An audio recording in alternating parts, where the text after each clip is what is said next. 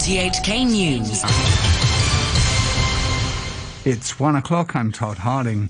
A police monitoring group says it's embarrassing a senior police officer is reportedly under investigation. A journalism lecturer says it's no surprise the government acquired the TV rights to the Olympics as there's not much money in them. And a survey of members of the American Chamber of Commerce shows nearly half are considering leaving Hong Kong. A police monitoring group says it's embarrassing for the force that a senior police officer in charge of national security is reportedly being investigated for visiting an unlicensed massage parlour.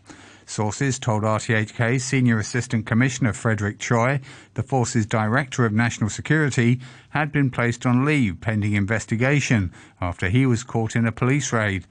Icarus Wong from the Civil Rights Observer says this is embarrassing news for the police force given they're trying to regain public trust and improve their image. But he stops short of commenting further, saying he would like to see if the police will handle Mr. Choi's case properly and impartially. New People's Party lawmaker Regina Ip, who's also a former security secretary, said it's appropriate to put the officer on leave and called on people not to jump to conclusions. I think this incident fully illustrates that every person is uh, equal before the law, irrespective of whether this person is a police officer or a member of the national security team. And uh, I'm confident that the, the police will uh, take action in accordance with established criminal and disciplinary procedures. I think the, the fact that the police will act impartially in this case will reinforce confidence in the public service.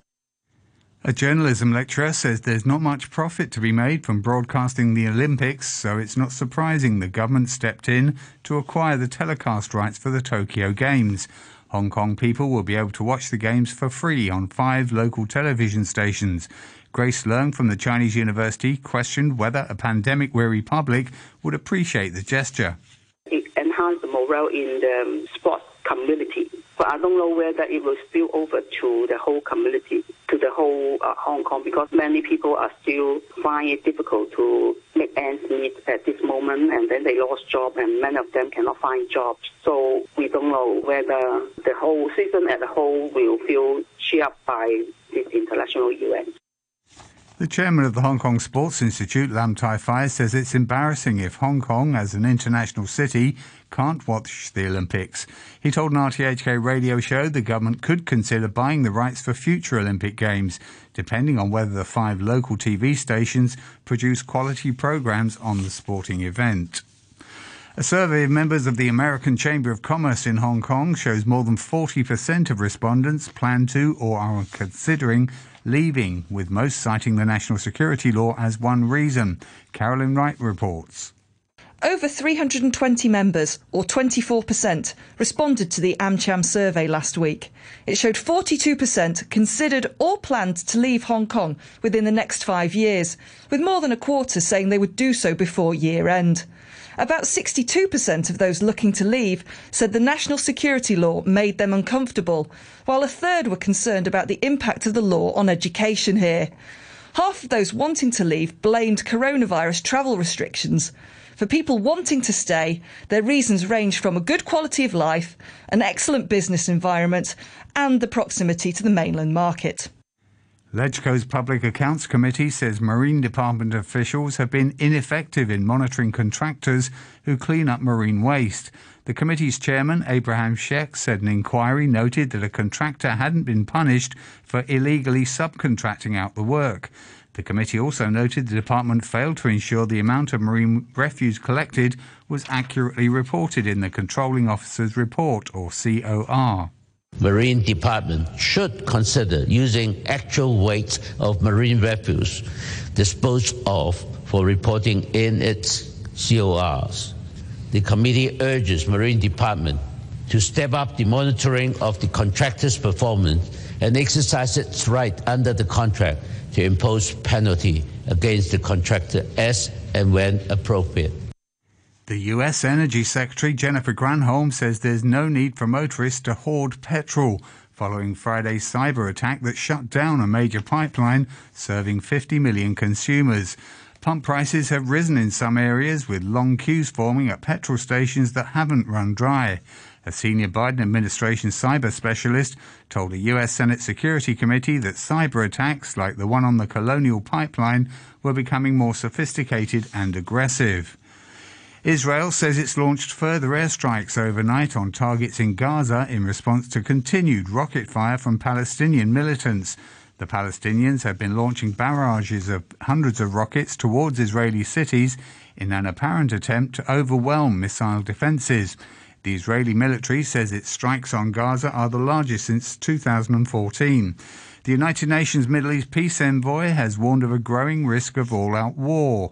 The Israeli Prime Minister Benjamin Netanyahu warned Hamas and Islamic Jihad over their actions. Hamas and Islamic Jihad have paid, and I tell you here, they will pay a very high price for their aggression. I say here tonight, their blood will be on their heads. The Hamas leader says the group is ready if Israel seeks escalation. The United States says the violence between Israel and the Palestinians is deeply lamentable and urged them to avoid further civilian deaths. The U.S. State Department spokesman Ned Price. The United States condemns in the strongest terms the barrage of rocket attacks fired into Israel in recent hours. This is an unacceptable escalation. While we urge de escalation on all sides, we also recognize Israel's legitimate right to defend itself, to defend its people and its territory. A group of Indian labourers in the United States has taken a Hindu religious trust to court, accusing their employer of forcing them into grueling labour in near servitude. The lawsuit was filed before a U.S. district court on behalf of more than 200 labourers working at a sprawling temple complex in rural New Jersey. Here's the BBC's Sanjay Dasgupta. The lawsuit accuses the religious trust known as the BAPS Swaminarayan Sanstha of luring Indian laborers to the United States and forcing them to work more than 87 hours a week for about $1.20 an hour. The workers lived in trailers hidden from view and worked grueling hours, building a sprawling temple in rural Robbinsville in the state of New Jersey. The majority are Dalit, the lowest rung in India's caste system. The legal minimum wage in New Jersey is $12 an hour. Kanu Patel, the chief executive of the trust, has disagreed with the wage claim. As we heard earlier, the US Energy Secretary Jennifer Granholm says there's no need for motorists to hoard petrol following Friday's cyber attack that shut down a major pipeline serving 50 million customers. Uh, let me emphasize that much as there um, was no cause for, say, hoarding toilet paper at the beginning of the pandemic. There should be no cause for hoarding gasoline, uh, especially in light of the fact that the pipeline should be substantially operational by the end of this week and over the weekend. Glad we finally found that audio. Uh, pump prices have risen in some areas with long queues forming at petrol stations that have not run dry yet. A senior Biden administration cyber specialist told a U.S. Senate Security Committee that cyber attacks like the one on the Colonial Pipeline were becoming more common and sophisticated. A remote indigenous community in the Brazilian Amazon has published a video showing an attack by armed illegal gold miners on their village.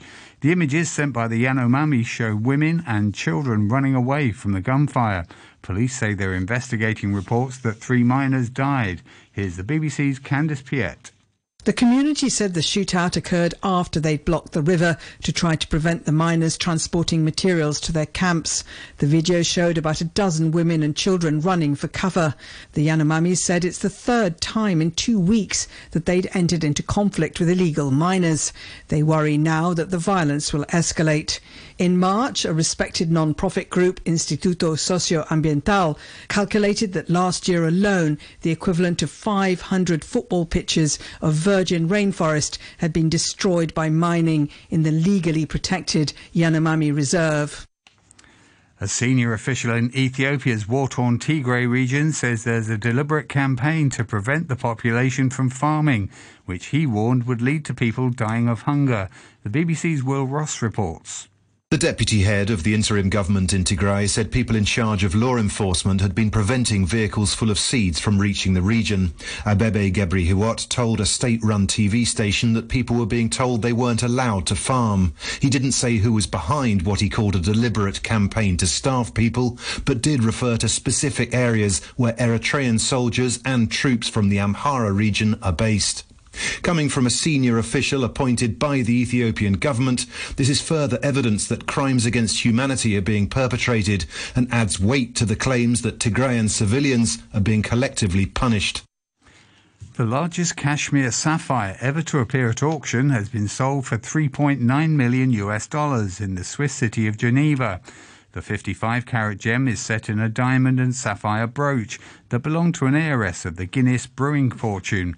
Kashmir sapphires are among the rarest coloured gemstones in the world. They were mined for just five years following their discovery in the 1880s. Olivier Wagner speaks for the auction house Sotheby's. It's a fantastic piece. First, because it's set with two exceptional stones, a 55 carat and a 25 carat sapphire. The 55 carat is the largest ever to appear at auction, Kashmir sapphire, and uh, it remains uh, all the time in the same family. So it's an incredible uh, piece. With, uh, I mean, Kashmir sapphires are the best ones, uh, the more sought after. Turning to finance news, a short time ago, the Hang Seng Index was at 27,934. That's 76 points down on the previous close.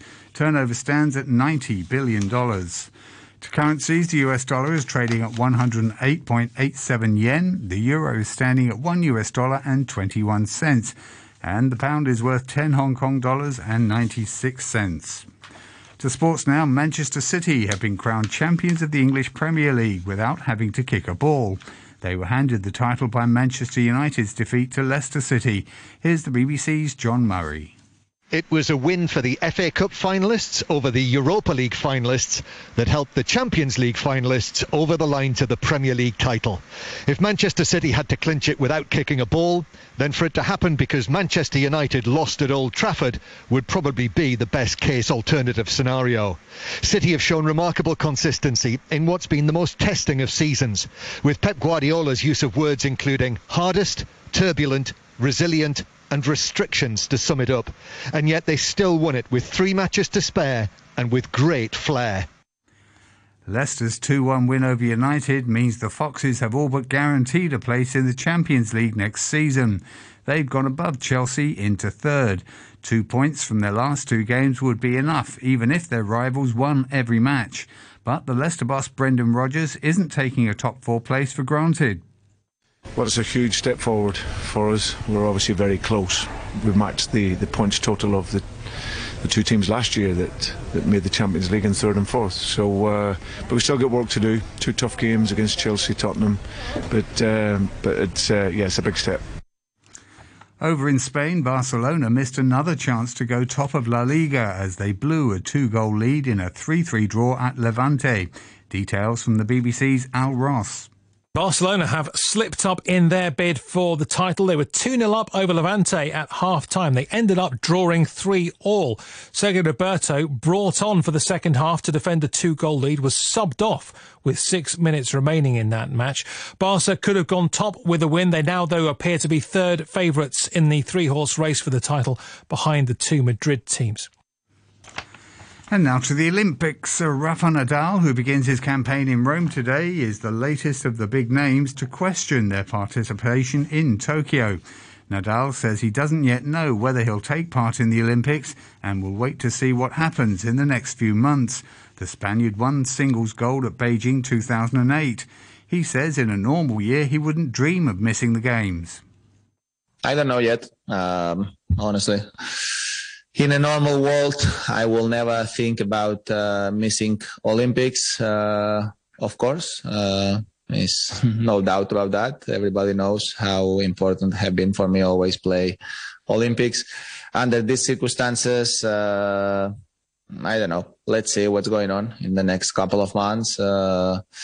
But I, I need to organize my schedule and uh, my schedule uh, in a normal year. Uh, I normally know my schedule almost 100% since 1st of January until the end of the season.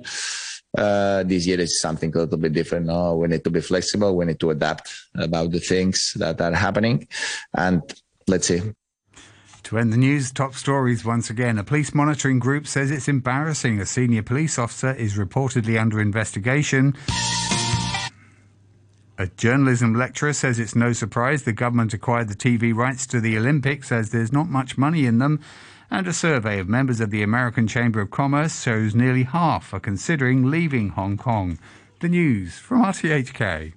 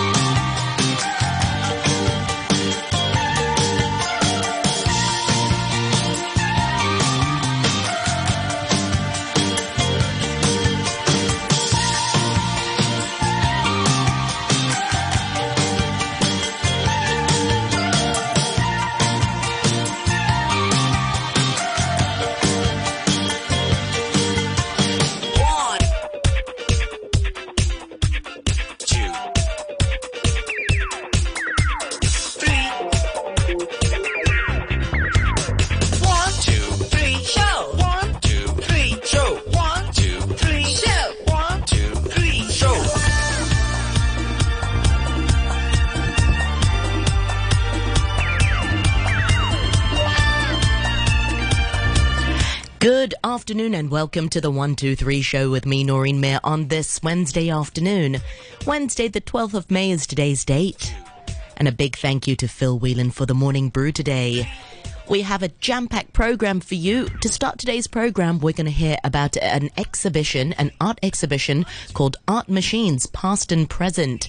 And we'll be joined by the co creator, Professor Richard Allen. Now, Professor Allen is the